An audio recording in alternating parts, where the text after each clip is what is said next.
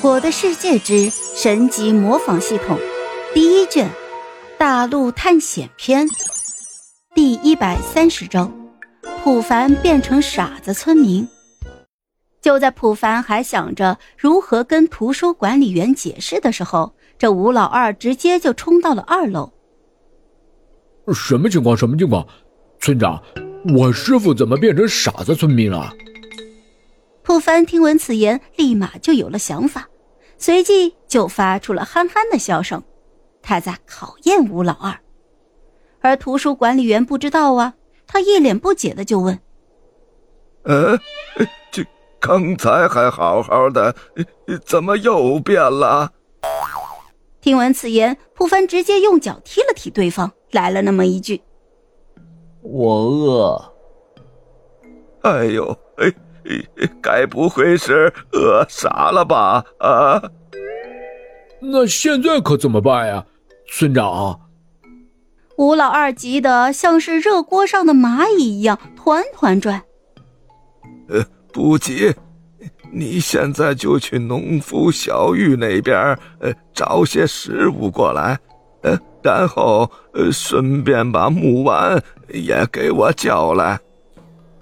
哦，好的，我现在就去。说完，吴老二就飞奔下楼。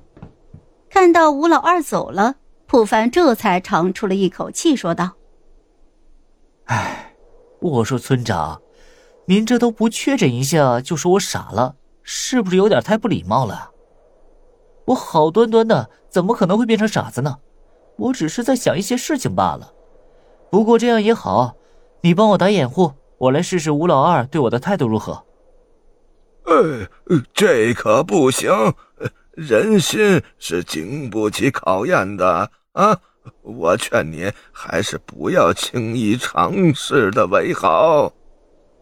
嗯，虽然是这样说没错，但是我还是想试试看。这样，村长，你帮我打掩护，我们就简单的测试一下。哎，没问题。可是啊。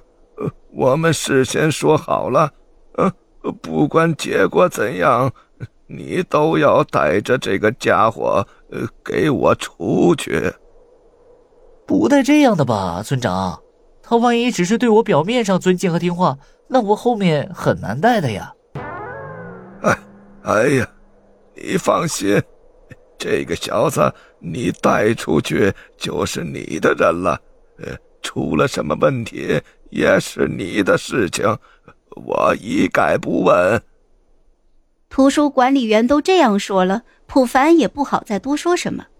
可就是在这个时候，门外传来了木婉的声音：“村长爷爷，我听吴老二哥哥说，凡哥变成傻子村民了，是真的吗？”“嘿嘿，当然了。”普凡刚想和木婉解释。就看到木婉已经来到了楼上，与此同时，身边还跟着吴老二和农夫小玉。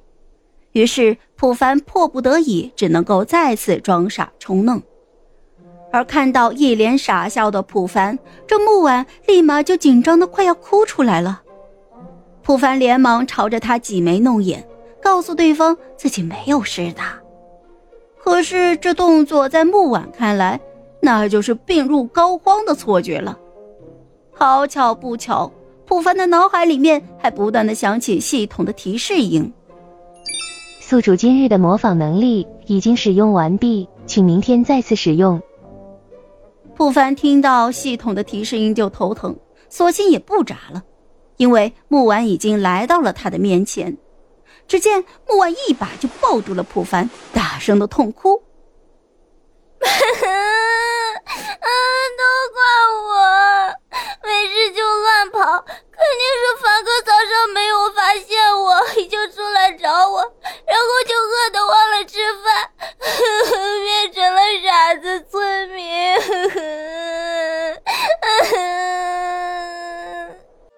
好了，这一集我就讲完了，朋友们，该你们帮我点点赞和评论一下啦！有月票的也一定要投给我哦，感 谢感谢。